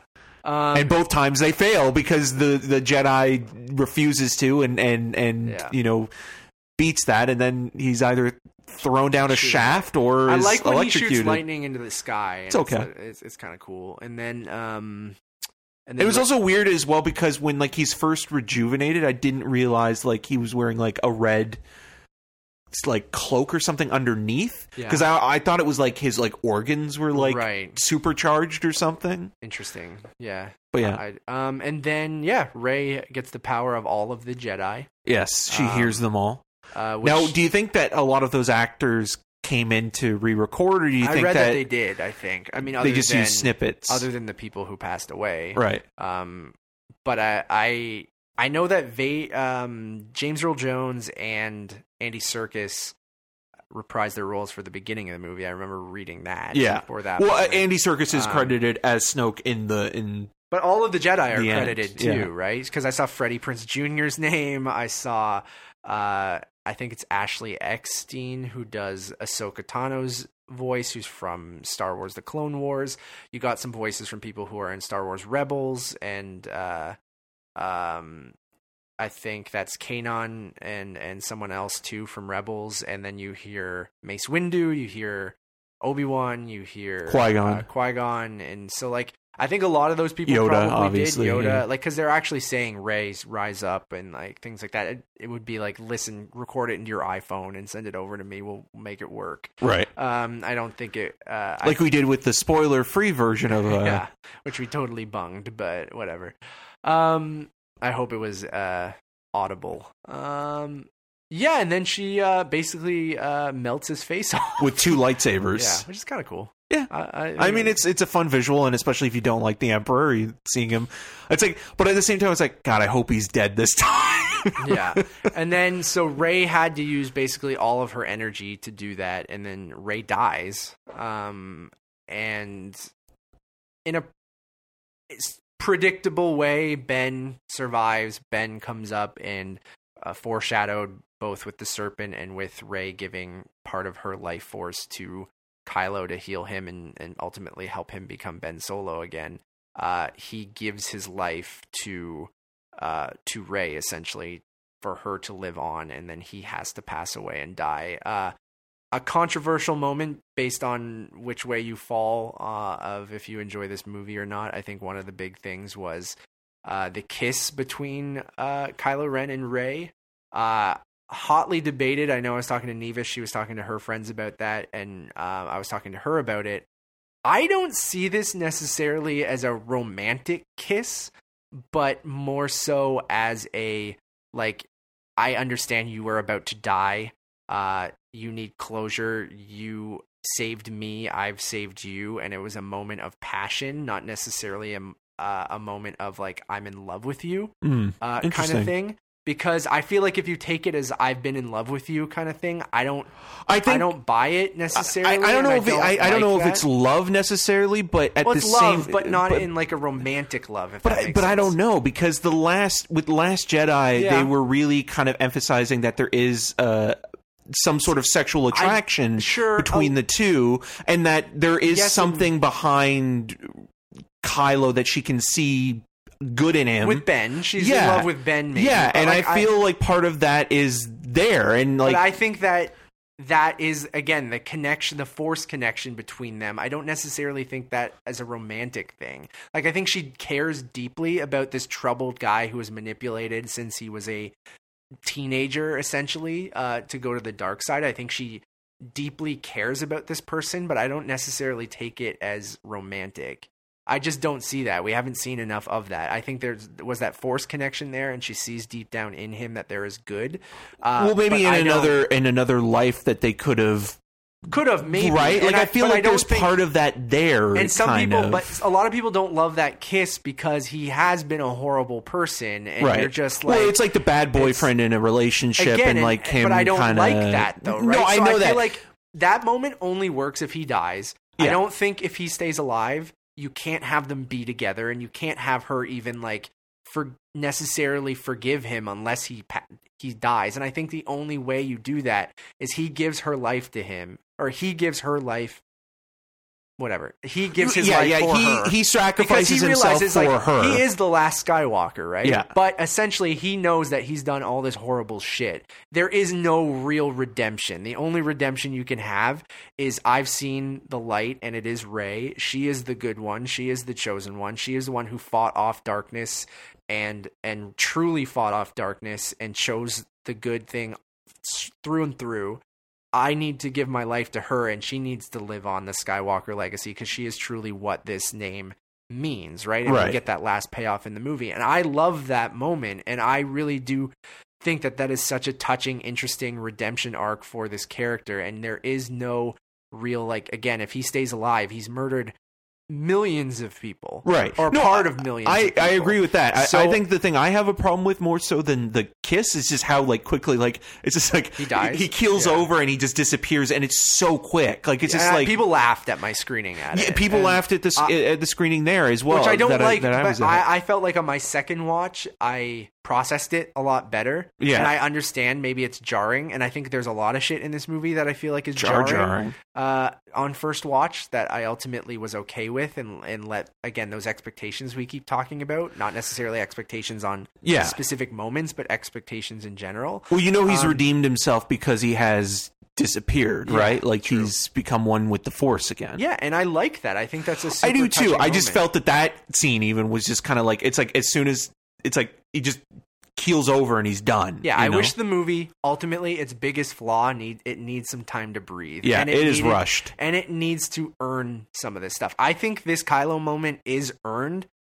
I agree that maybe dealing with it, bringing I don't know, somehow letting it like he dies immediately, but I also don't mind that. Like he's given his life right away. They share that moment of passion that I don't necessarily think like even her We gotta have an edit though of Marriage Story, a Star Wars story. yeah. I don't necessarily think that like she's even in love with him because I take it as even when she's leaving, she's not like completely broken up about it. She's just like I think grateful that she was able to give closure to this guy who was so troubled his whole life and he ultimately did this ultimate sacrifice and I don't think she's like I was in my love of my life just died. No, I don't think it was a love or life thing, but I think like maybe again, you know, different circumstances or what have you. sure if he was Ben Solo his whole life. yeah, sure, yeah, and and and I agree that like she saw a human being behind that mask and that he wasn't completely gone. But there is something there between the two that you can tell that like they don't share with anybody else. And I think that that's the thing that makes them I don't want to say compatible, but like the idea that like they can relate to each other in a way that maybe the they consistent theme throughout yeah, all three of these and, movies and the I idea really that love. like everybody else doesn't really understand what they're going through, and that this And that's why I don't mind the kiss. And that's why I don't mind the kiss. Right. Like I don't think it is an abusive boyfriend kind of thing or any of that. Like I just feel like to your point, there was this connection. She sees the good. he is kind of controlling though. Like yeah, he, he fixates like- on her a lot. I understand that, but then that's why I don't mind that because he dies that they Right? No, no, I agree with that. He Um, he needed to die. He had to, or else Um, that character is irredeemable. Yeah, the yeah, The only it- way to do it is the ultimate sacrifice. It is the obvious thing to do, but it is the thing you had to do for that Yeah, character. no, I agree with that. Um, I agree with that. I, maybe it could have been executed a little bit better, sure. Um, or just figure out a way to kind of make it not feel just like a kind of in and out kind of thing. Like it just that's is the like whole oh, it movie's kinda- biggest issue, Yeah. right? I think I don't think this movie, even if you don't like the movie, to s- say it's like flat out a bad movie, I just feel like there's a lot of things that I feel like if it had more time to breathe, a little bit more time to. I mean, they delayed the movie from May to December. I almost feel like just a little bit more time. They should have split this up into two movies. Um, that's my two cents on on that, and I feel like you might have had I don't know, a much a much more coherent and earned story because even the, these last moments I really love, but you kill the emperor, uh, you go back to the the base. I love that moment between Rey, Finn, and Poe all hugging uh, and crying um, because again, I really it comes back to I really connected with those characters throughout these three movies, so I I really do love that moment. Uh, then you get the you know classic jumping around to seeing other people celebrating kind of thing. Um, you get the the the one moment people keep talking about that's off. JJ, both of his space movies has 0.3 seconds of a gay uh like Right. moments and you're just like all right it's a cop like, out, right? yeah just like fucking do it or not make Poe and Finn boyfriends Oh, yeah. like, come on because the Um, way that like so when when Poe gets shot by the stormtrooper and uh, the even way that bisexual sure and the and the way that uh, Finn dives for him afterwards that's Yeah. that's not a typical That's like love, man. yeah. Like even if you make Poe, like sure, he might have a thing with Zorii Bliss, but maybe he has a thing with everyone. Everyone has sexual chemistry, which is interesting. Like I could see any of them fucking each other. right Um, anyone in this movie, Babu Frick. Babu Frick, and those hands baby Babu Frick and BB-8. Who knows? Um, yeah, and and then you get the uh, everyone has some closure at the at the resistance base, and then you have that final kind of epilogue. except Greg Grun- Uh, Grunberg he oh, does he- not He's hella dead. Yeah. yeah and it's funny Um, because he he gets shot down and as soon as he dies the cavalry comes in Stupid Greg Grunberg. um, and then you get the epilogue of um of Rey going back to Tatooine to um Luke and to bury the lightsabers Yeah. and and slide At, down uh, on the sled yeah there which I kind of liked at the Lars family farm. yeah she's going to be a Um, moisture farmer yeah, I love that it, it comes full circle, and I, I thought that was a really touching moment of wrapping Luke and Leia's lightsabers up and burying them at his home. And again, I I see what you're saying with the JJ producer thing, the wheels turning of going like. I'm just gonna bury this outside of Luke's home, and one day we will probably be Right. back here. and and I do feel that maybe like they we talk about like they probably have certain points that they want to get to but i do feel like the image that they were kind of building up to is that final shot of the film which The is mirroring yeah. uh, a new hope journey- right yeah yeah. The beginning and end Yeah, and I, I love that, and I, I think the music hit hits me hard. Her bearing the sabers, uh, john seeing- williams in the movie Yeah. Oh yeah, that was great. He was in the uh, Kijiji, Yeah, uh, Kijiji in the bar, right? Yeah. Like he was the bartender, or was a droid maker or something like that? Like, yeah he was kind of um, like it's just like a quick shot of him kind of giving He was like tinkering a, with yeah. something. He had like a cool eye patch thing. Yeah. Um. Yeah. Lots of cameos in the movie, but then yeah, the final shot of Rey talking to and saying her name is Rey Skywalker. Uh, love her yellow saber. I think that's dope. It looks like she took her bow staff and turned it into a double-sided lightsaber, which I've been saying since the beginning. It just sucks that we never saw like a payoff to that, right? Like Right. of her building a saber. Like the but then that's what I mean. It, it'd be a waste to not have more adventures with her, right? And like well it it'll also depends what daisy ridley wants to do right like i'm sure she doesn't want to be stuck with this. but even the, character, whole- I'm saying you can do it in other ways, Right, right? right. Like again, Clone Wars took Anakin and, and and fleshed it out his character and made him go on smaller adventures and things like that, and actually made him a character. right um, so I mean, I, I, think hate you, sand people. I think you could do a Rey. I killed them all the men, the women. I don't think Daisy Ridley children. necessarily will come back to do more movies or No. anything, Unless um, they do like one 10 years from now. right? exactly. Um, Like the way that they'll do the Harry Potter. a hundred percent. Uh, What what is old is new again, man. It's Uh, although, I mean. J.K. Rowling right now is not, uh, right? yeah. But you could just take that away from her and give it to other people. It's probably in better hands anyway. Right. um, much like again, we, I love George Lucas, but like, I mean, we owe a, a debt of gratitude to everything he's created. But I But then mean- you look at like what he did with the prequels. That's his vision. Like Oh, those are his movies. and he does have a vision. I'll give him credit. Yeah. But like, I mean, it's not necessarily the best thing. I think. Again, working with other people, it's what I said about M. Night Shyamalan for the longest time, too. Is like not the best screenwriter, but has cool ideas. So maybe work with someone who knows how to write. Right. and like these people need to collaborate it's it shouldn't be one person's vision right and like Or just getting away from like the original yeah idea of what Star Wars was. I mean, Star Wars, we, we've talked about this before. I mean, Lucas was inspired by John Ford Westerns and, you know, samurai movies. And like the one scene that truly feels like a Western is the kind of high noon showdown between Rey and uh, Kylo in the desert when he's in the, Yeah. in the, in the, the TIE fighter?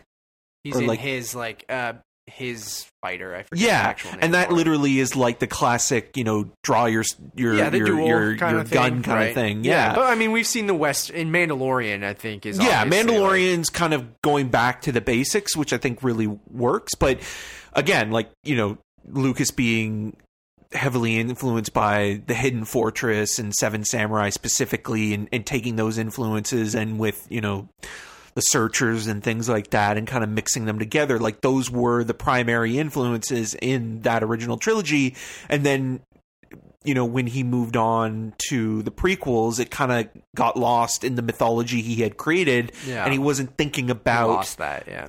the films that influenced him and more so the movies that he had created. And nobody would say hey george maybe you should not do this nobody told him no Agreed. And that goes back to our point of like there's so much to explore in this universe, in this galaxy, where you could take other genres that other filmmakers are fans of and putting that Star Wars spin on it. And I think that's really interesting. Like we've gotten the same type of movie for the most part. but even with the Star Wars story stuff, like I feel like like Rogue One is a movie that I've kind of softened on. I like it a lot. Yeah. I, I still like the idea of it, and I think the concept is actually really great. I just think that partly because of production issues and just again it's been kind the biggest problem with a lot of their yeah, and being connected to still feeling connected to the Skywalker saga in a, a certain way, um, kind of messed with it a little bit narratively speaking, and because of that, like I feel like that hurt the movie overall, especially on rewatches. Um, but now I feel like they are free of you know this continuity that they have continually wanting to implement into these storylines and now they can actually say okay yes they take place in the Star Wars universe but it's not Uh, you know a Skywalker movie it's not a film that we need to have Rey and Finn and Poe be a part of we can actually Or go Luke to like Leia yeah we C3PO can go or R2D2. we or- also forgot to mention we could go to the far reaches of the world and see like what Claude's up to and Yeah, like see like a Claude storyline what a weird. I know. like Claude to me is one of those guys where it's like I like that character as well, but it's like he's given like five seconds at the beginning. I would have almost He reminds me of something out of Joe Dante's Explorers. a, a complete shot to Rose would have been like, ah, Rose, there's no room on the ship. Claude, Claude's you here. know Claude. Claude, oh, we love Claude. He- Like- he's very phallic, you know, like he's got.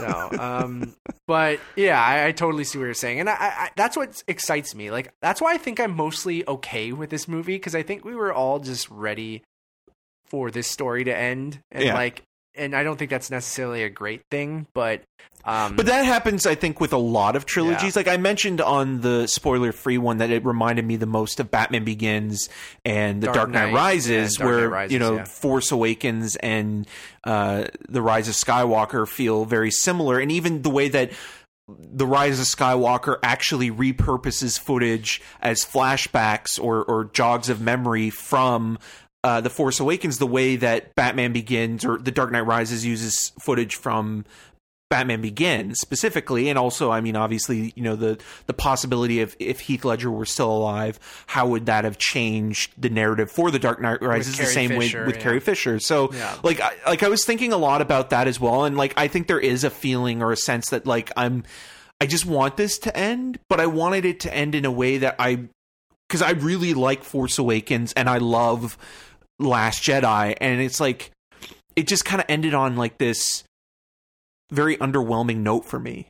and that's totally fair. Yeah. and I totally get that. And I'm again to round things up. I really, really do enjoy the movie. I try to kind of, you know, what go whatever and just enjoy it for what it is. I don't think that makes for a great movie. Yeah. Um, but I really had a good time with it, and I kind of just have accepted it. And I don't think that's necessarily a good thing. I do think it is the weakest of the sequel trilogy. I do think it is worse than the entire original trilogy. I do like it a little bit more than Rogue One and Solo just because of its importance. Um, or feels like like again the prequels. I just think I are on another level of just Terrible. uh, bad. Yeah, and like Um, I, I really but I dislike weirdly- how people defend Revenge of the Sith because it's like, oh, well, that at least has the darkness to it. But it's like it. Well, the whole point of that trilogy was to get there. It's still a and fucking it fails and because like. Anakin is such a shitty person, and it ruins the, the, the original because trilogy. Clone Wars actually makes Anakin a decent person, Right. And like, but anyway, Yeah, but i- in terms of like the, the the film canon, like if you're just looking at these three movies and what Lucas intended to do with those films, is sort of make you empathize with Anakin's story of how this guy went from you know light to dark and how like it's almost a tragedy right? Like it's almost a shakespearean-esque But tragedy he doesn't hit any of no. those points. and he's more of an asshole as anakin than he is as vader. He's actually nicer as vader. Yeah. So I'm totally with you. I I mean I rewatch those movies every single time a new Star Wars movies movie comes out, and the only thing that changes is sometimes I like Phantom Menace more than Revenge of the Sith, or sometimes I, I like Revenge of the Sith more than Phantom Menace. But they're both not very good yeah. movies. And you think the that these movies are for thing- kids, right? Like, I mean, at least the prequels, because I mean, well, even the original ones. All of them are Yeah. really for. But know, when Anakin's being kids, burnt but- alive, Yeah, it's sure. like, is Or this for Emperor kids? being yeah, well, that's the other like, thing as yeah. well. I mean, watching it, I was like, I wonder how little kids will react to seeing the Emperor looking like. You know, a character from a '90s video game or or, or PC game I think like anyone Nightmares. from 10 and above are going to be mostly fine with this. Right. It is going to be a little scary, but whatever. you you'll be okay. But yeah, man, it's, I mean, again, I love Star Wars. I, I, I do think for the most part, these movies aren't like heavy, dense, intelligent sci-fi movies. They're just silly space but I think they can be too. They can, be. can I'm not bring saying in that they stuff can't that be. that are and interesting. I think and- Rian Johnson showed us that, right? That's Right. why I'm excited, and I hope he is able to do his movies, and there's not too much bad blood or or whatever now. Because who knows? We like this hearsay of like JJ was taking shots at Rian, Rian's kind of taking shots back, posting Rose or posting Kelly Marie Tran with and stuff like that on his Twitter.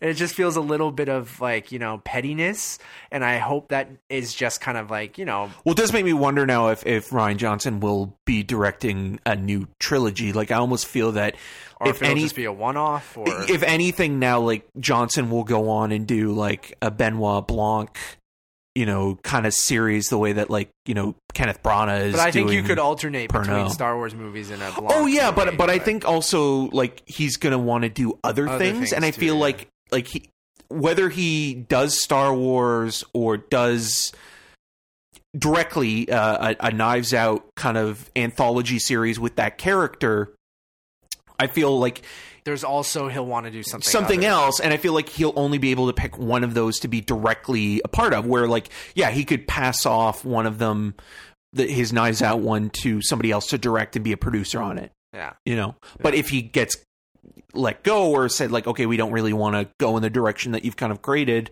then he can go to do you know his who done it murder mysteries with that Totally. character yeah, it'll be interesting. So yeah, we can talk about a few more things uh, now that we've gone through the whole movie. So for you, uh, I know you think it's better than the prequels. Uh, better than Solo. yes Better than Rogue One. I like the nihilistic quality of Rogue One and where all the characters end up. Um, but it's weird because like I think I'll watch This Rise more because it is because it's part of it, connected. yeah. Where That's where I go, I've too. seen Rogue One three times. I Yeah. think, yeah, three times. I so like I saw it twice in the I theater. li- I see, see I've liked it less. Interesting. And I think it's that last, not the like the Battle of Britain sequence, but I think the final sequence before we connect back to A New Hope Oh, okay. is what kind of th- bothers me a little bit. And I think some of the characters are underutilized, and like the Forest Whitaker stuff doesn't work for me that that much. um, but I, I think I like the idea of that movie more th- than Sure. anything else. Like that that concept is actually a cool idea to have these characters that you're supposed to actually bond with, and then they're all obliterated. Um, but it doesn't really have that emotional payoff. Um, although I, I mean, I'm sure they're going to rectify that a little bit with the Diego Yeah, Luna series, right? Maybe, yeah. Who knows? Um, so that's interesting because I think we have it around the same spot. Then, Yeah. when we're ranking Star Wars movies, I think there's just a little bit of change. I think Empire Empire's my number one. Still. Same, and I put A New Hope number two, then Jedi. Oh, really? Then- So I have the original series as one, two, and three No, I like Jedi because I'm basic like that. But That's fine, and I get that. I think there are a lot of people who the OG trilogy is the OG trilogy. You're not touching that. They're all five stars for Um, me. The original I mean, mo- I give five stars to everyone up until uh, this one. I think. right Um, now, would you give uh, Watto five stars in the prequels? Oh yeah, of course. But yeah, I think we're almost on the same page. You put Jedi above any of the sequel trilogy. I put Jedi Yeah. after Force and uh, Last Jedi.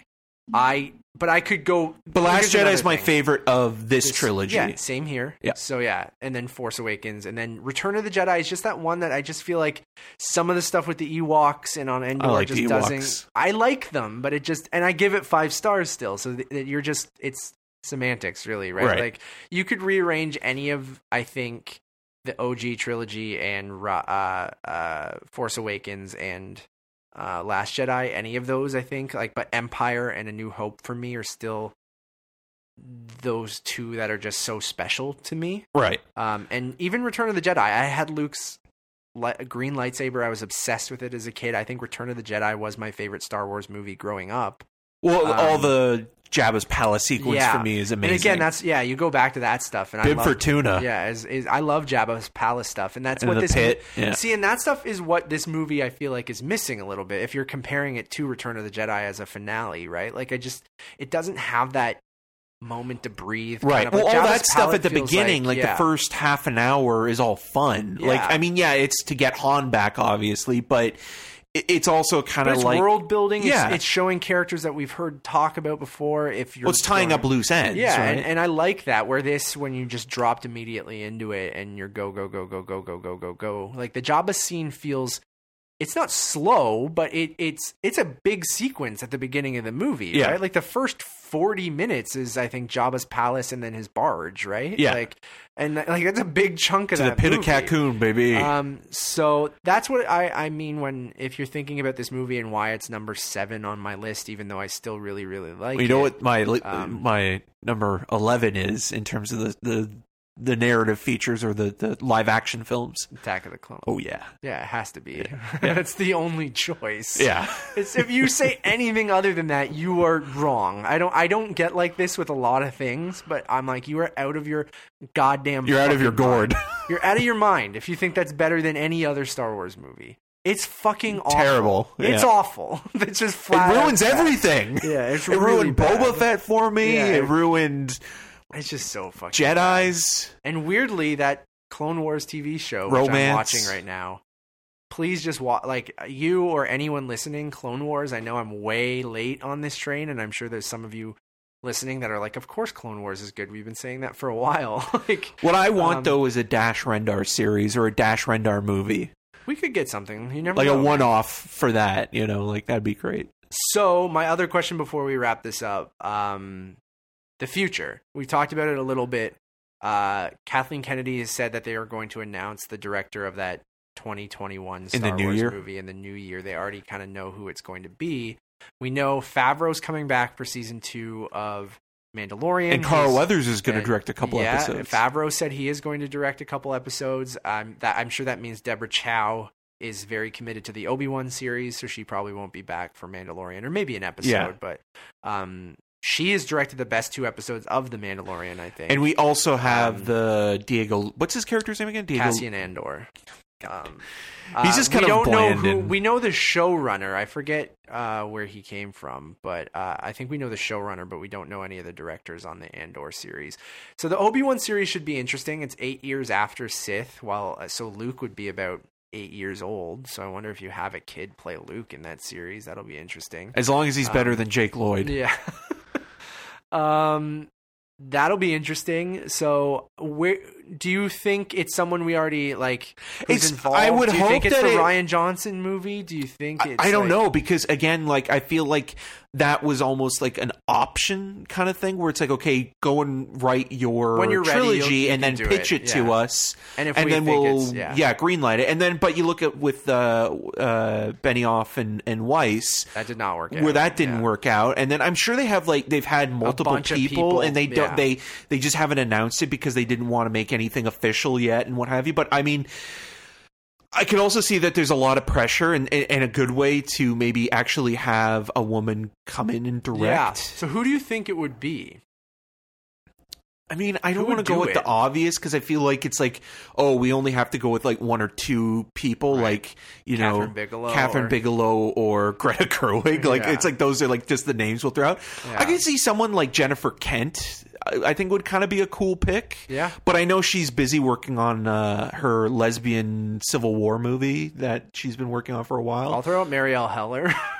yeah. Uh, I mean, I don't know what the action stuff, how that would. Be. The character stuff would be amazing. That's what I mean, and I'm It'd just be the most deeply felt. Uh, Well, like, could you imagine that as An- like Anakin or Darth Vader and Luke? Like Well, that stuff I would be mean. emotionally start to get raw. start to get cool. Like not every Star Wars movie I think even has to be an action movie, but Right. like um but not- there is this misconception that it has to be Yeah. right because it's like you know you're expecting two things in Right. Star Wars: Yeah. stars and wars. But then I think some of the TV stuff is going to be more so that rather than the movies. The movies will still have to be Right. Well, The Mandalorian action. is also very episodic. Like Yeah. it feels like every week it's kind of like a new adventure with the Mandalorian and Baby Yoda. Yeah, which I kind of have.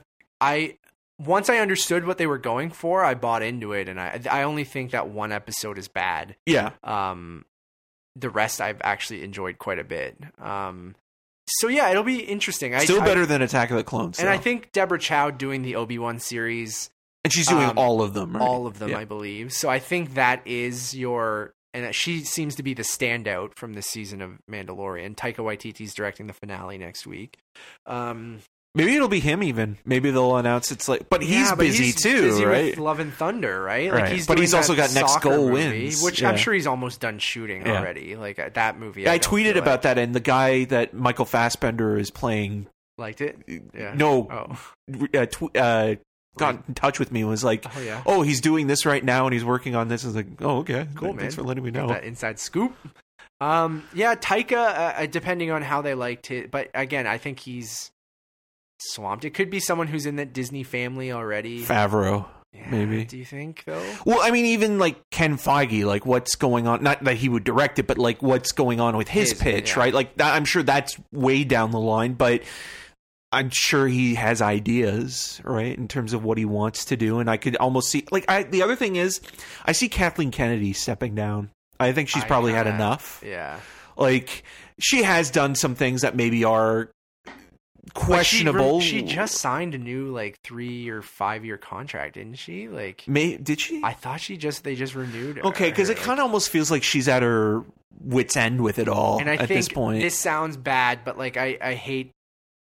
There has been a lot of like you know fumbles when it comes to the production of a lot of these movies. Not necessarily necessarily saying that they're her fault. Some of them have been, But, though. I mean, the, the way um, that she has said, like, you know, she didn't feel that a woman would be necessary to direct uh, uh, a Star Wars film. Is and she is like, the one who's hiring these people and then firing them halfway Yeah, through or replacing yeah. Well, the the, the. Lord Miller thing is interesting because apparently they were looking for like who's like the hip and cool new filmmakers out there, and like everybody was talking about them. Yeah. And it's like as soon as you hi- like, why did you hire them in, in the, first, place? So uh, I think because of those constant stumbles and then the reaction from Last Jedi, Solo, and now Rise of Skywalker. Josh Trank, Colin Um, Trevorrow as well. Yeah, I mean, even in Rogue One, you talked about. yeah, Gareth um, Edwards, Gareth and then Edwards Tony and- Gilroy yeah. coming in to do reshoots. and and like it's and Colin. Yeah, you mentioned Colin Trevorrow on this movie. I mean, even Rian Johnson's the guy who the only one. Him and JJ are the only two that have made it all the way through. yeah, and Rian Johnson And- didn't get out, you know, unscathed, Yes, right? and even So- JJ now is not getting out unscathed, right? Yeah. Like it's it's been a tumultuous kind of journey throughout the Disney Star Wars movies. So I'll be uh, like again to wrap up this episode of where the future goes. Yeah, I don't know who comes in and directs. I think I had a feeling after this reaction to Rise of Skywalker being another divisive Star Wars movie, whether it's for fans or the critics or or box office, that you've seen a continuous kind of which is not uncommon for trilogies. Like it's when you're launching something new, you're going to get the most mass interest, right? Well, And especially then- when it's when it's had time to cool off, right, Yeah. or like kind of settle down. Where like Force Awakens kind of felt like a big deal because Right. it was the beginning of something new, and people were excited because it's like, oh, this is going to be the thing that brings Star Wars back. It's going to redeem it from the prequels, and it did, and it was a reminder of why we love Star Wars so much. Yeah. And then Last Jedi was this whole other thing that Which made a lot of money weird. too. Yeah, and, in terms of how that kind of really split fans and critics alike. and now and, this is splitting people again, though. Yeah. like, and that's what's and I also think it's partly because we've just gotten so much in such a short amount of time. Because what Star Wars was, Force Awakens was 2014, right? yeah. And then we kept we got too much too quickly. Yeah, and I and I think with also how the Star Wars stories have now been turned into the series instead, like it feels like it was oversaturized. And now I think I don't mind them splitting it up for TV and movies and making the movies feel special and big or whatever, and, Right. and doing them every three years or something, or every two. Well, years. Marvel's doing that now too with Yeah. some of their characters, and they can just bring those ones that are popular into the films. Yeah, exactly. So, um, I could see Kathleen Kennedy not necessarily being fired, but oh, I've decided to pursue other things Right. and letting someone else step in. But I feel Uh, like she's she's at that point now where it's like like again, I still think the Kevin Feige thing could ultimately be true. right, Like but it's like how how is he able to do that all? Because like he, I don't think he would do both. You'd have to give Marvel to someone else. Yeah, and I don't know if he wants to give that up necessarily. Yeah.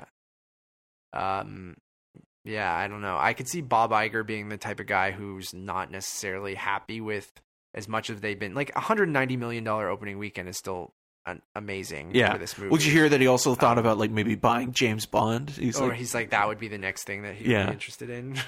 he's I don't know. And then also like him ha- Um, wanting to have a meeting with Martin Scorsese and like everybody posting the shot of uh, Joe Pesci walking into the room being shot, yeah. or he'll just try to buy Scorsese.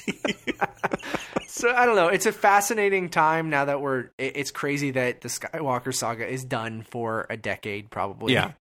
um, when we're forty, we'll get another one, and we'll be like, "Oh, they're doing it again." yep. um, Get my prostate checked, and then I'll go to the, the Yeah. theater and see, See what Star Wars to, Episode yeah. Ten. Um, so yeah, I'm sure it'll happen. But uh, nonetheless, we have Mandalorian. Uh, you guys can check out our uh, review slash recaps over on Untitled Movie Reviews.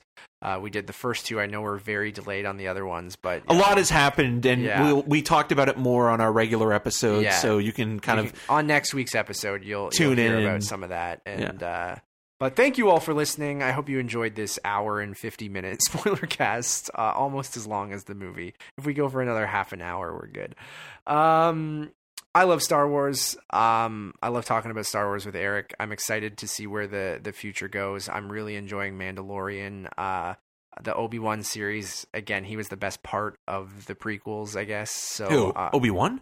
yeah, I think. I like Ewan McGregor in those movies. I like Ewan McGregor, but I think acting wise, he gets better by the third one. Sure, but then that's I, I think I'm- Liam's the best in the first movie. Sure, but he's not. He's nothing really. He's just there for that first. Fuck movie. that guy.